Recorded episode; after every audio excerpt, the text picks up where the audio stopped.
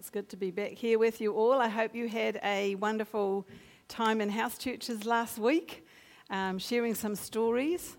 And uh, I know that our group did. We heard from about four different people uh, um, some of their stories. And um, as Faye mentioned, the power of the story. It is so powerful. You don't, don't underestimate the value that your story has. And sometimes we don't tell our whole story, we just tell parts of it, depending on what the situation is, don't we? But I would encourage you to continue to tell your stories because it's that what God is doing in your life is what brings hope, all right, for others. So, uh, my name's Libby, if you don't know. I'm a um, community pastor here. I also run Celebrate Recovery.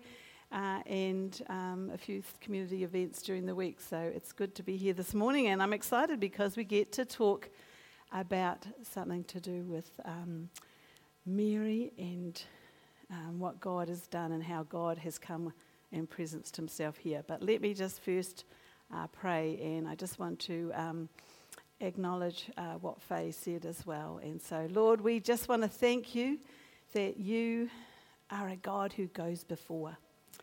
And we're remembering Emmanuel, God with us. And I know, Lord, that by your Spirit you were with Faye as she went into that place. You prepared the way. You also opened up the hearts of the people there, and you used her story to do it. And so, Lord, I pray that as things continue, that you would just pour out more and more of your Spirit on that land, Lord. That those Aboriginal people will know that they are loved, that they have value, that they are worthy of being on that land of being in that place. And Lord, I pray that um, as hearts uh, are comforted by you, God, that they will become stronger, that they will be able to share their story, Lord, and they will make a difference in that land. So we commit the work that's going on, the work with the churches, the work with the people. Uh, may you continue to be, uh, show your glory and your um, blessing on that place. In Jesus' name, amen. Well, welcome to our Advent series. And as we head into the Christmas season, we're going to be looking at the story of God at the time when He came into this world, when He connected with humankind in a raw and real way. And He didn't stand aloof looking on, but He entered into the very heart of our world in all its brokenness and all its messiness. And we've lighted that first candle, the hope candle and when we've been sitting in a place of darkness, I don't know if you've ever done this, but when you sit in a place of darkness and then you light a candle, a certain amount of darkness dissipates, doesn't it? It disappears because of that light. And you know, when times are tough and when things are hard, we need to see a flicker of light, and that gives us hope. That's when hope rises in us. Uh, one of the recommended readings from um, for the Advent is this one, as Josh has said, from Kate Bowler.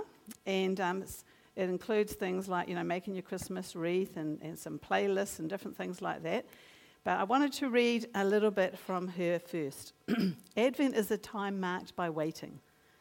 We wait for God to make all things right, for justice to be meted out, for world leaders to make the right decisions, could be making a long, waiting a long time for that one. for wrongs to be righted, for our communities to be safe spaces for the vulnerable, for our earth to heal. We wait for our lives to get easier, for us to have the financial security we need, for our relationships to be restored, for our bodies to ache less. We wait for our parents to understand us and our families to feel whole. We wait for our kids and grandkids to be healed or come back home. We wait for grief to end. But the waiting of Advent is one marked by hope. The waiting of Advent is one marked by hope. We wait with expectancy, with anticipation for the inbreaking of God to make all things new. And yet, hope can feel like a drug that must be carefully administered. Too much, and we're setting ourselves up for disappointment or disillusionment, and too little, and we're freighted with despair. That's by Kate Bowler. Lots of good reflections to think about. I would encourage you to get an Advent thing. All right, our passage today is from Luke chapter 1, verse 46 to 55. But before we read it, um, I'm going to bring you up to speed with what has happened. Now, the point of today's message is uh, I want you to see where you connect with the story. You know, we can hear stuff and it just kind of like goes over us, but I want you to find your point of connection. Okay, so Zechariah is a priest serving at the temple and he's married to Elizabeth, and they've been unable to have children. They're getting on in years and past the childbearing age, but Zechariah has an encounter with an angel while ministering in the temple who tells him he's going to have a son and he is to be named John. He's going to have the spirit and power of Elijah in him. Now, Elijah was a mighty prophet uh, and had the spirit and power of God, and he is going to prepare the way of the Lord. This is what Zechariah's son was going to be. Well, Zechariah questions and doubts this promise, which results in the angel causing him to be unable to speak. And this happened until after his son's birth. Everything happened as the angel said. Well, when Elizabeth was six months, his wife, Elizabeth was six months pregnant with this child, the angel comes again, this time to a young girl called Mary, who is engaged to be married to a man named Joseph, who is a descendant of King David, which is a very important fact. The angel tells Mary she has found favor with God and is going to bear his child. He will reign over Israel forever and will be called the Son of God. Mary also questions, How can this be? But her question is not, Convince me. It's more, Wow, that's incredible. How does that work? She then responds with, I am the Lord's servant. May everything you have said about me come true. When God gives you a word or a promise, I would strongly re- recommend not questioning his capability to fulfill that promise. Could be very silencing for you. for both couples, there is a time of waiting. Those of you who've been pregnant or anticipated something, even looking for something that you've hoped for, you understand about waiting. So, the sons, Elizabeth and Mary, were carrying, both have a special anointing on them. Both are miraculous events. One shouldn't have possibly been possible to get pregnant. The other one definitely shouldn't have been got pregnant. Um, but they hold hope. They hope that their child is going to rise safely and will be instrumental in freeing Israel from the oppression that they are under. For Elizabeth and Zechariah, there have been years of disappointment as they struggled to conceive. This would possibly have brought feelings of shame and inadequacy, certainly disappointment and discouragement. And yet they continued to serve God faithfully all throughout that time. It would appear that they had given up hoping for a child, but God had plans for them. The Bible says they were righteous in God's eyes. When we can't see it ourselves, God sees us. He sees your faithfulness, He sees your service and your heart. At just the right time, God executed His plan. The silencing of Zechariah could have been seen as a bad thing. But it ended up showing how amazing God really is. Sometimes there are sufferings and challenges in our own lives that we see as negatives. But if we're willing to learn from them and, and obey God, in the end, we will see His blessing in our lives. It's not always as we expect, but in a way where God fulfills His purposes and plans for your life. I imagine Zechariah learned a lot in that nine months waiting for the baby to come. He certainly couldn't have a lot of you know, conversation, maybe writing things down. Um, he certainly had no hesitation to confirm the baby shall be called John when the baby did finally come because he had learnt that God was real and he was speaking to him. Even though there was no connection to the name John and his family, he didn't bow to the pressure of pleasing others because the other people were like, What? You're going to call him John? Who's John? Thanks, John. We know you're here. um, and God gave him back his voice because he walked in obedience, right? In fact, the Holy Spirit came upon him and he brought a prophecy which confirmed the roles these two miracle babies would play in the future. So not only did he get his voice to speak, God gave him something extra. The Holy Spirit came on. He brought a prophecy. Obedience reaps reward. Find your voice. What about Mary? She was just a young thing learning what life is all about and preparing for her arranged marriage. When God entered her world, she still had so much to learn. And yet there was something about Mary that God found favor in. She was about to embrace a huge change in her life. Everything had been set for her. The husband had been found. She was to walk the traditional path of marriage and having children. But sometimes our best laid plans get interrupted by God. And this latest news was certainly going to be a huge interruption and potentially quite embarrassing and shameful. How do you explain to people that you're pregnant but you haven't actually slept with a man? And back then, if you remember, adultery was a stonable offence. And we know all about having stones thrown at us from Tony's sermon. Maybe you have been accused of doing something wrong and people are talking about you the looks, the whispers, the confrontations. Or maybe you are living with a secret you can't tell others and you fear what people may think if they knew. I can't even imagine what was going through Mary's mind at that time. Excitement, maybe, joy, fear, anxiety. But she takes off to see her cousin Elizabeth.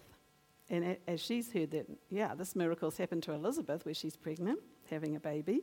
Yay, someone who will understand all this weirdness. We all need a support team, don't we? When Elizabeth and Mary meet, the baby within Elizabeth leaps for joy in her womb. And Elizabeth prophesies under the power of the Holy Spirit. She says, You are blessed because you believe the Lord would do what he said. Elizabeth recognizes that Mary has been chosen for a special role. Mary's response was different to her husband Zechariah's. Sometimes age makes us cynical and more independent. We look less to God because we're capable of doing so much ourselves. We follow a structure and a pattern in our lives and we forget to make room for the unexpected, the divine. We feel safe with what we always have had and is familiar. But here's Mary. She has no baggage, no entrenched thinking, nothing that prevents her from believing and trusting that God can do anything, even make a virgin pregnant. Sometimes we get caught up in worldly thinking, don't we? We listen to so many conflicting views, and it's hard to make sense of everything. We start to doubt that God is real or that we are worthy of any special treatment. Does He really do what He says? And when the waiting becomes so long and laborious, we just want to give up.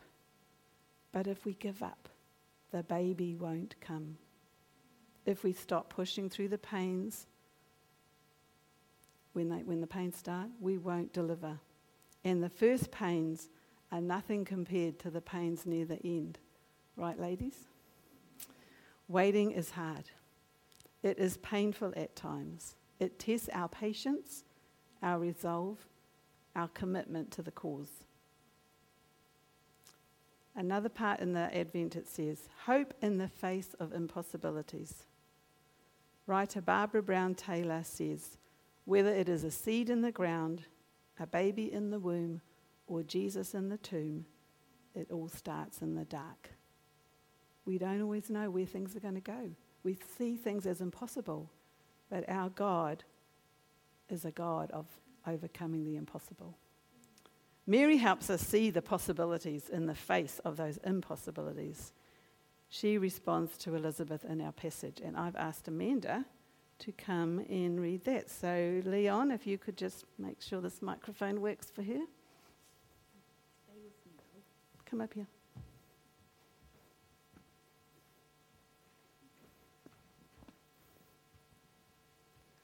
Oh, how my soul praises the Lord how my spirit rejoices in God my Saviour, for he took notice of his lowly servant girl. And from now on, all generations will call me blessed, for the mighty one is holy. He is, he has, oh, he has done great things for me. He shows mercy to the genera- uh, from generation to generation to all who fear him. His mighty arm has done tremendous things. He has scattered the proud and the haughty ones. He has brought down princes from their thrones and exalted the humble. He has lifted the hungry with good he has filled the hungry with good things and sent the rich away with empty hands. He has helped his servant Israel and rem- remembered to be merciful. He has made his promise to our ancestors to Abraham and his children forever. Awesome. Give her a hand. Well done. Thank you, Amanda. Yeah, so Mary, in that passage, she's giving all the glory back to God. She sings his praises. She acknowledges him as her Savior. Sometimes when we're going through hard stuff, where things are uncertain, where we don't know what's happening, that is the first place to start. Praise God for who He is. He's no longer a distant God, but has shown Himself to Mary in a very intimate way. She thanks Him for seeing her, for taking notice. I remember when I gave my first prophecy uh, um, under the Spirit of God, it was in a setting of much older and more experienced, mostly men, of God. And we were learning about the renewal of the Holy Spirit and how to access the gifts God had given. And in this setting, the Spirit of God came upon me.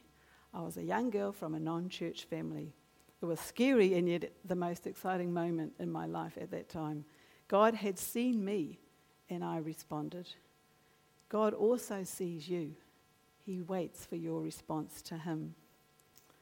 Well, in verse 48, Mary acknowledges the good that will come out of the suffering, that all generations will call her blessed. This came true for Mary. She's highly honoured, particularly when you think of the Catholic Church. And she went from lowly servant girl to someone who would be talked about for generations to come.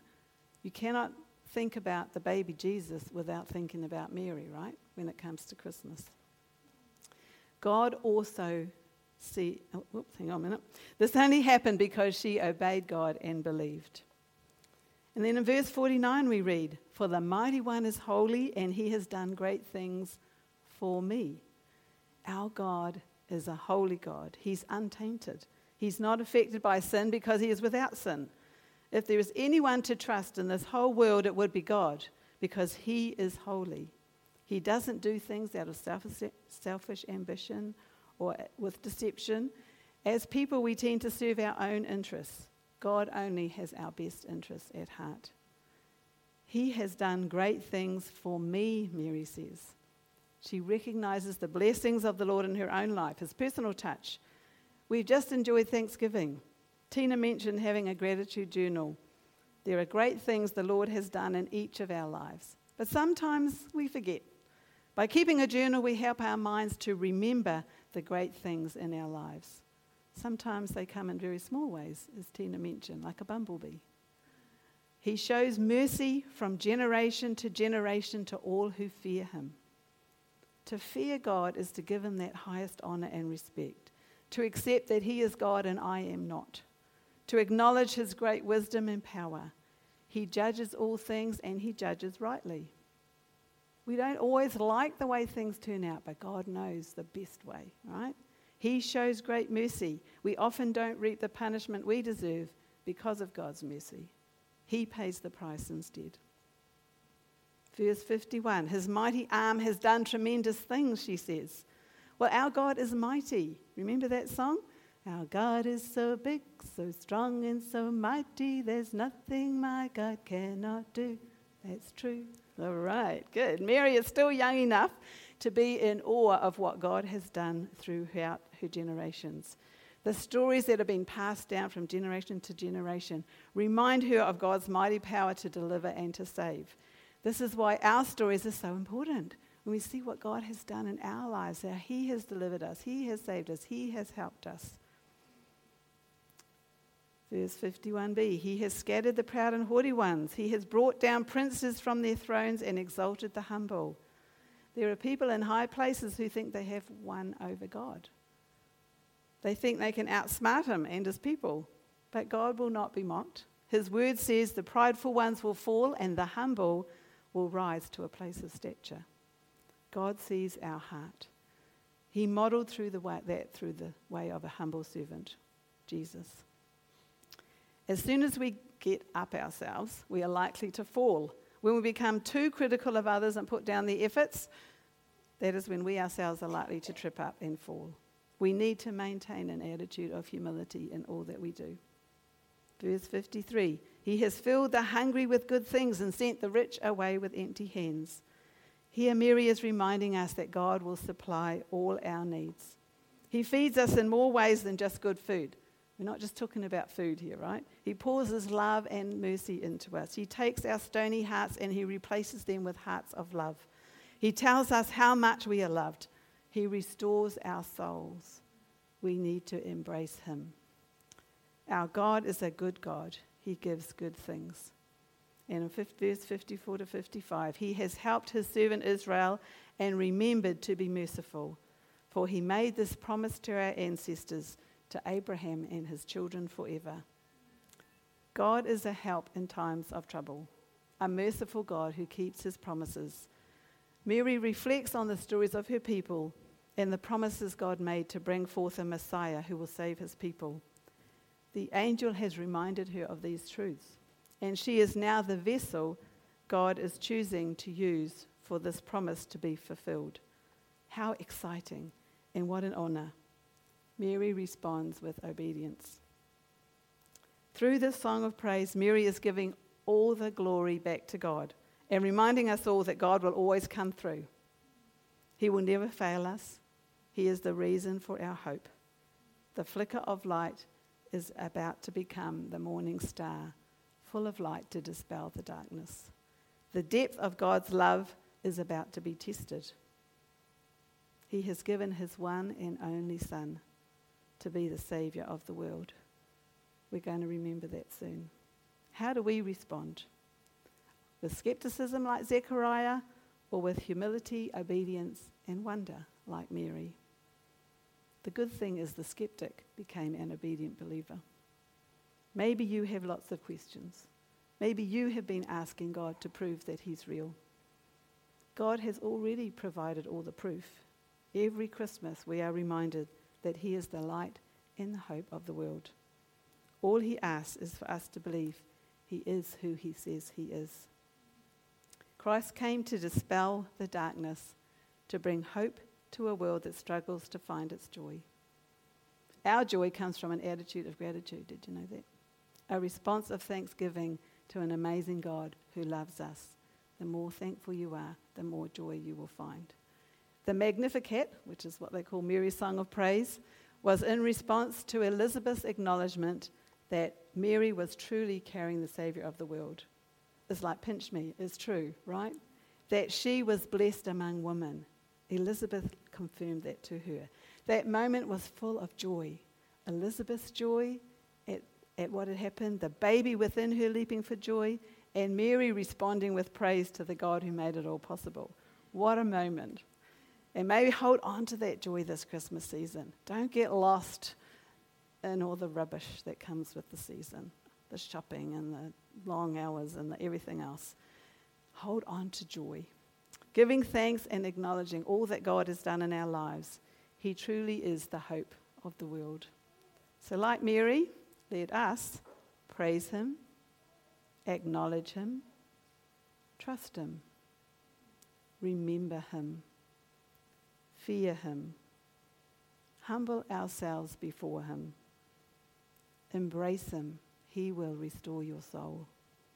Obey him and love him, the one who entered our darkness and brought his glorious light. This is our God. Let me pray. Oh Lord, we are just so blessed that you have chosen us to be your children, that we are part of your family, Lord. And I thank you, God, for all the wonderful things that you have done in our lives throughout the years. And even in the darkness, Lord, you were still there. And Lord, in the waiting, you are there. Because, Lord, you know what it is that we need. You know how much we need uh, to experience, to, to be able to obey you, to see you, to feel you. And Lord, I thank you that you do not abandon us. You never leave us or forsake us. And help us, Lord, to continually have our eyes lifted up to you and see that you are our hope, Lord. There is no other. And so we pray uh, your covering and anointing on us, Lord, in this season. In Jesus' name. Amen. Awesome. Well, we're going to now take communion. So. And this, again, just as we do this, I wonder if you would just um, consider where you fit in that story and some of that praise, that Magnificat that Mary declared. Whereabouts in it are you at the moment? You know, are you struggling in a waiting period? Are you in a suffering time? Are you in a joyous time? Where do you sit? And as you come and take the communion this morning, just give it back to God, whatever it is, thank Him. Let Him carry the weight of whatever it is that you're carrying. And uh, allow Him to comfort you by His Holy Spirit if that's what you need this morning. So, Heavenly Father, we thank you for the pouring out of your blood, Jesus, and the, sh- and the body that was broken. And this morning we remember you. You tell us to remember you. And we remember what you have done for us. And we remember that you have made a way. So, whatever we're going through, Lord, whatever circumstances we are in, you make a way and we will come through. May we come out of the darkness into the light. In your name, Jesus. Amen.